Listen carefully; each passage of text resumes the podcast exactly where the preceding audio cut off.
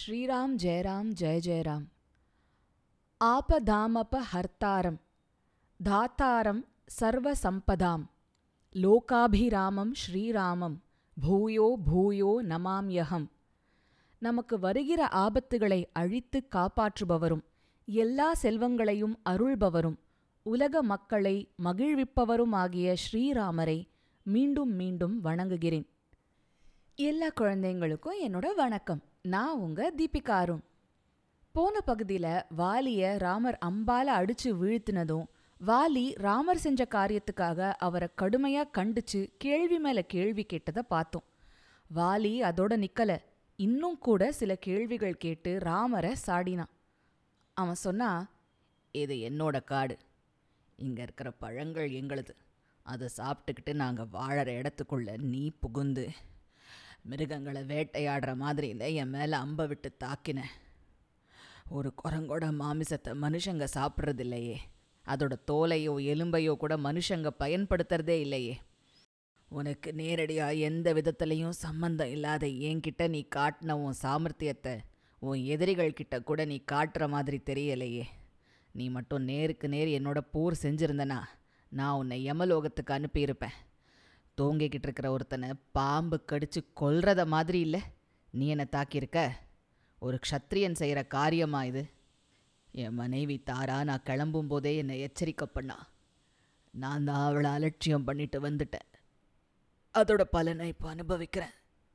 நீ மட்டும் சுக்ரீவன் கிட்ட போகாம என்கிட்டயே நேராக உதவி கேட்டு வந்திருந்தனா நானே அந்த ராவணனை கழுத்தை பிடிச்சி தூக்கி வந்து போர் ஒன்றும் செய்யாமலேயே உன் பொண்டாட்டி உன்கிட்ட சேர்த்துருப்பேனே.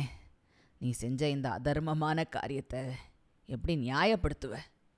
அதை கேட்ட ராமர் சொன்னாரு மகாவீரனே நீ சாஸ்திரம் தெரிஞ்ச பெரியவங்களோட அறிவுரை எதையும் கேட்காம உனக்கு தோணினபடி ஒரு குரங்கு புத்தியோட இப்படியெல்லாம் என்கிட்ட கேள்வி கேட்குற. நீ செஞ்ச அயோக்கியத்தனங்களை அதர்மமான காரியங்களை நினச்சி பார்க்காம நீ என்கிட்ட தர்மத்தை பற்றி பேசுகிற இந்த பூமியில் இருக்கிற மலைகளும் காடுகளும் மிருகங்களும் பறவைகளும் எல்லாமே இக்ஷ்வாக்கு ராஜவம்சத்துக்கு கீழே அடங்கி தான் இருக்கு. அதை இப்போ ஆள்றவன் பரதன். அவனோட ஆணப்படி தர்ம பரிபாலனம் செய்யறதுக்குத்தான் என்ன மாதிரி இருக்கிறவங்க இருக்கும். இங்க எவன் ஒழுக்கக்கேடோட நடக்கிறானோ அவனை தர்ம நியமங்கள் பிரகாரம் தண்டிக்கிற உரிமை பரதனோட ஆணைப்படி க்ஷத்ரியனான எனக்கு இருக்கு. அப்படின்னு ராமர் சொன்னார். வாலி ராமர்கிட்ட முதல்ல கேட்டான் இல்லையா? நான் உன் நாட்டுக்குள்ள புகுந்து தப்பான காரியம் ஏதாவது பண்ணினேனா? இந்த காட்டு பகுதியெல்லாம் எனக்கு சொந்தமானது தானேன்னு? அதுக்கு பதிலாக தான் ராமர் இப்படி சொன்னார். தொடர்ந்து ராமர் ஒருத்தனோட தம்பிங்கிறவன் மகனுக்கு சமானம். அவனோட மனைவிங்கிறவ மருமகளுக்கு சமானம். ஒழுக்கம் கெட்ட நீ உன் தம்பி உயிரோட இருக்கும்போதே அவனோட மனைவி ருமைய வலுக்கட்டாயமா உனக்கு சொந்தமாக்கிக்கிட்ட. அது அதர்மமான செயல். அதுக்காகத்தான் க்ஷத்ரியனான நான் உனக்கு தண்டனை கொடுத்தேன். எனக்கு என் தம்பி லக்ஷ்மணன் எப்படியோ அப்படித்தான் என் நண்பனான சுக்ரீவனும். அவனும் எனக்கு தம்பி மாதிரி தான் அவன் மனைவியையும் நாட்டையும் அவனுக்கு மீட்டு கொடுக்கறதா நான் அவனுக்கு வாக்கு கொடுத்தேன். அதுக்கு பிரதியா அவன் என் மனைவியை மீட்டு கொடுக்க உதவுவான். நீ செஞ்ச தப்பு காரியத்துக்காக உன்னை கொன்று தண்டிப்பேன்னு நான் அவனுக்கு கொடுத்த வாக்கத்தான் நான் நிறைவேற்றுறேன் ஒரு நாளும் நான் கொடுத்த வாக்கை மீற மாட்டேன் உன்னை கொல்றதுங்கிற காரியத்துக்கு பின்னால எனக்கு உன் பேரில் மன வருத்தமோ கோவமோ எதுவும் கிடையாது. காட்டில் மிருகங்களை ராஜாக்கள் ஏன் ராஜ ரிஷிகள் கூட வேட்டையாடுறது சகஜம்தான். ராஜாக்களுக்கு அப்படி செய்ய சுதந்திரம் இருக்கு. மரங்கள்ல வாழற மிருகங்களை அம்பு விட்டு அடிக்கிறதும் சகஜம்தான். அதுல நேருக்கு நேர் போராடுறதுங்கிறது கிடையாது. மாமிசம் சாப்பிட்ற பழக்கம் உள்ளவங்க நேராவோ மறைமுகமாவோ கண்ணி வச்சு பிடிச்சோ நிற்கிற மிருகத்தையோ மிரண்டு ஓடுற மிருகத்தையோ கொல்றதும் இயற்கையில சகஜம்தான்.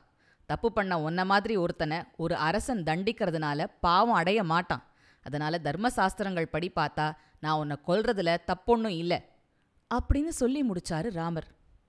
குழந்தைங்களா நீங்க கூட உங்க அம்மா அப்பா கிட்ட ராமர் வாலிய மறைஞ்சு நின்னு அடிச்சு கொன்னது சரியா தப்பான்னு விவாதிச்சிருப்பீங்கன்னு நினைக்கிறேன்.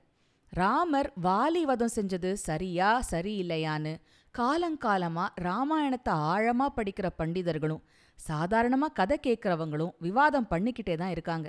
நிறைய பேருக்கு ராமர் செஞ்சது தப்புன்னு தோணலாம். அவர் தான் வாலிய கொள்றத தர்மசாஸ்திரப்படி நியாயப்படுத்தினத வெறும் ஒரு சப்பக்கட்டுதான்னு கூட சில பேர் சொல்லுவாங்க. இல்ல ராமர் மறைஞ்சு நின்னு வாலிய அடிச்சதுக்கு வேற ஒரு முக்கியமான காரணம் இருக்குன்னு சில பேர் சொல்லுவாங்க. அது என்னன்னா வாலி சண்டைக்கு இறங்கும் போதெல்லாம் இந்திரன் கொடுத்த ஒரு தங்கச் சங்கிலிய கழுத்துல மாட்டிக்கிட்டு போனான்னு வருதுல்ல அதை போட்டுக்கிட்டு போனா எதிரியோட பலத்துல பாதி வாலிக்கிட்ட வந்து சேர்க்கிற சக்தி அந்த சங்கிலியில இருக்கு. அதனால வாலி அதை போட்டுக்கிட்டு தான் சண்டைக்கு போவான். ராமருக்கு அந்த ரகசியம் தெரிஞ்சதுனால தான் அவர் நேருக்கு நேர் வாலி கூட சண்டைக்கு இறங்கலன்னு சொல்லுவாங்க. ஆனா வால்மீகி முனிவர் இங்க அப்படி எதுவும் சொல்லல. எது எப்படி இருந்தாலும் நாம இங்க முக்கியமா கவனிக்க வேண்டிய சில விஷயங்கள் இருக்கு. ராமர் பகவான் விஷ்ணுவோட அவதாரமா பூமிக்கு வந்தவர். அவர் எதுக்காக வந்தாரு? கொடிய ராட்சசனான ராவணனை கொல்றதுக்காக. ராமரை பத்தி வால்மீகி முனிவர் சித்தரிக்கிறது எப்படி இருக்கு? அசாத்திய வீர பராக்கிரமம் வில் வித்தையில திறமை மனித நேயம் கம்பீரம் தார்மீக உணர்வு நேர்மை நன்னடத்தை எளிமை பணிவு சுயக்கட்டுப்பாடு கொடுத்த வாக்க காப்பாத்துறதுக்காக எந்த கஷ்டத்தையும் எதிர்கொள்ற குணம்னு வால்மீகி முனிவர் ராமரோட குணாதிசயங்களை வாய்ப்பு கிடைக்கும் போதெல்லாம் புகழ்ந்து சொல்லிக்கிட்டே இருக்காரு. அதே சமயம் ராமர்கிட்ட மனுஷங்களுக்கே இருக்கிற உணர்ச்சி வேகங்கள் தடுமாற்றங்கள் மனக்குழப்பங்கள் இருக்கிறதையும் அவர் எடுத்து சொல்லவே சொல்றாரு. எதையும் மூடி மறைக்கல. அதாவது வெவ்வேறு சூழ்நிலைகள்ல வெவ்வேறு விதமா ராமர் தீர்மானம் எடுக்கிறதையும் வெவ்வேறு குணாதிசயங்களை வெளிப்படுத்துறதையும் வால்மீகி முனிவர் அப்படியே படம் பிடிச்சு காட்டிடுறாரு. அதனாலேயே சாமானிய மனுஷங்களான நாம எல்லாம் ராமருங்கிற மனுஷன் இங்க தப்பு செஞ்சான் இங்க அழுமூஜி மாதிரி இருந்தான் இங்க அவன் தர்மப்படி நடக்கல இங்க அழுமூஞ்சி மாதிரி இருந்தான் இங்க அவன் தர்மப்படி நடக்கல அப்படி இப்படின்னு நம்மளோட சாமானிய புத்தியை வச்சுக்கிட்டு தீர்ப்பு சொல்ல பார்க்குறோம் ஆனா நடுநிலைமையில் இருந்து பார்த்தா ராமர் சில சமயங்கள்ல தன்னோட அவதார நோக்கத்தை உள்ளூர வச்சுக்கிட்டு அதுக்கு ஏத்த மாதிரி கம்பீரமாவும் மத்தவங்க விமர்சனத்துக்கு பயப்படாம தான் நினைச்ச காரியத்தை செஞ்சு முடிக்கிற ஒரு உறுதியான தெய்வீக மனுஷராவும் நடந்துக்கிறார். வேற சில சமயங்கள்ல அப்படி இல்ல. அப்படி பார்த்தா வாலி வதம்ங்கிறது ராமர் தன்னோட தெய்வீக நிலையிலேருந்து செஞ்ச ஒரு காரியம்னு சொல்லலாம்.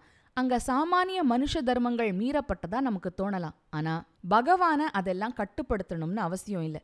பகவான் தர்மம் அதர்மம் ரெண்டையும் தாண்டி இருக்கிறவர். ரோட்ல வண்டி ஓட்டுறவங்களும் நடந்து போறவங்களும் தான் சாலை விதிகளை கடைபிடிச்சாகணும் ஆனா அந்த சாலைக்கு மேல பறந்து போற ஒரு பறவைய அந்த சாலை விதிகள் கட்டுப்படுத்தாது இல்லையா? அவதார புருஷர்கள் அந்த பறவை மாதிரி தான் அப்படி அவதார புருஷர்கள் ஒரு மேலான நிலையிலிருந்து சில காரியங்களை செய்வாங்க. அத அவதார லீலை அப்படின்னு சொல்றது வழக்கம். ராவண வதம்ங்கிற அவதார நோக்கத்துக்கு முன்னோடியா ராமருக்கு வாலி வதமும் செய்ய வேண்டியிருந்தது. அப்புறம் இன்னொன்னு நாம கவனிக்கணும். இப்போ ரெண்டு பேருக்கு நடுவுல ஒரு பெரிய சண்டை நடக்குதுன்னு வச்சுக்கோங்க. அதுல ஒரு ஆளு இன்னொருத்தனை ஜெயிச்சிடுறான். தோத்து போனவனுக்கு கோவமும் ரோஷமுமா இருக்கு. அவன் ஜெயிச்சவனை குத்தம் சொல்றான்னு வச்சுக்கோங்க. இவங்க சண்டைய வேடிக்கை பார்க்குறவங்களுக்கு தோத்தவன் சொல்றதுல நியாயம் இருக்கு. அவன் இவனை அடிச்சு வீழ்த்தினது தப்புன்னு தோணுது.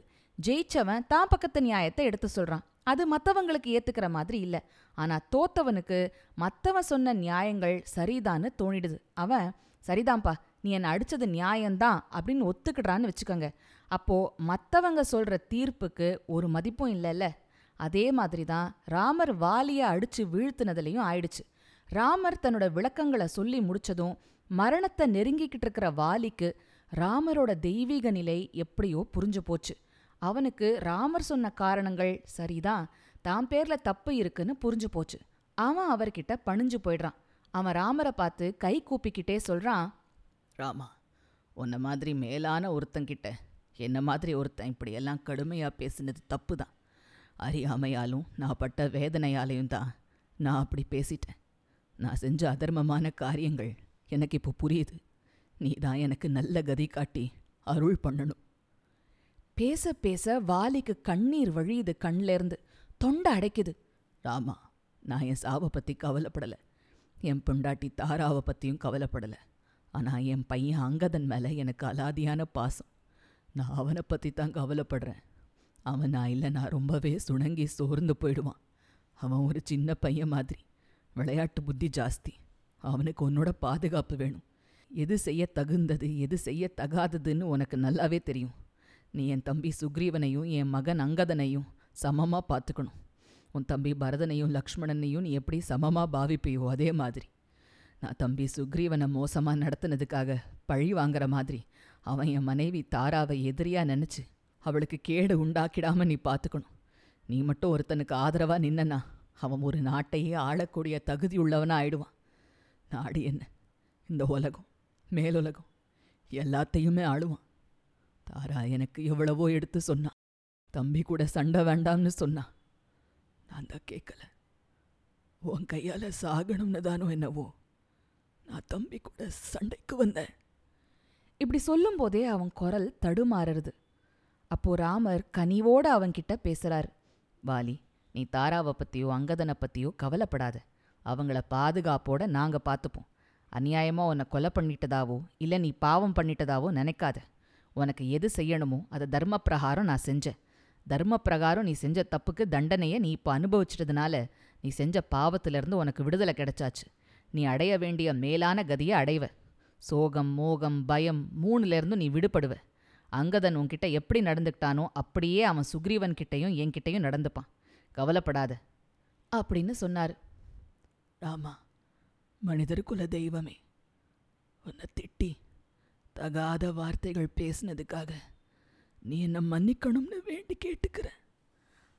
அப்படி சொல்லும்போதே வாலி மரணத்தோட பிடிக்குள்ள வர ஆரம்பிச்சு மயங்கி போயிட்டான். ராமர் வாலி அம்பால அடிச்சு போட்ட செய்தி தாரை காதுல வந்து விழுந்துடுத்து. அவ தாங்க முடியாத வேதனையோட அங்கதனையும் கூட்டிக்கிட்டு வாலி விழுந்து கிடக்கிற இடத்துக்கு ஓடி வரா.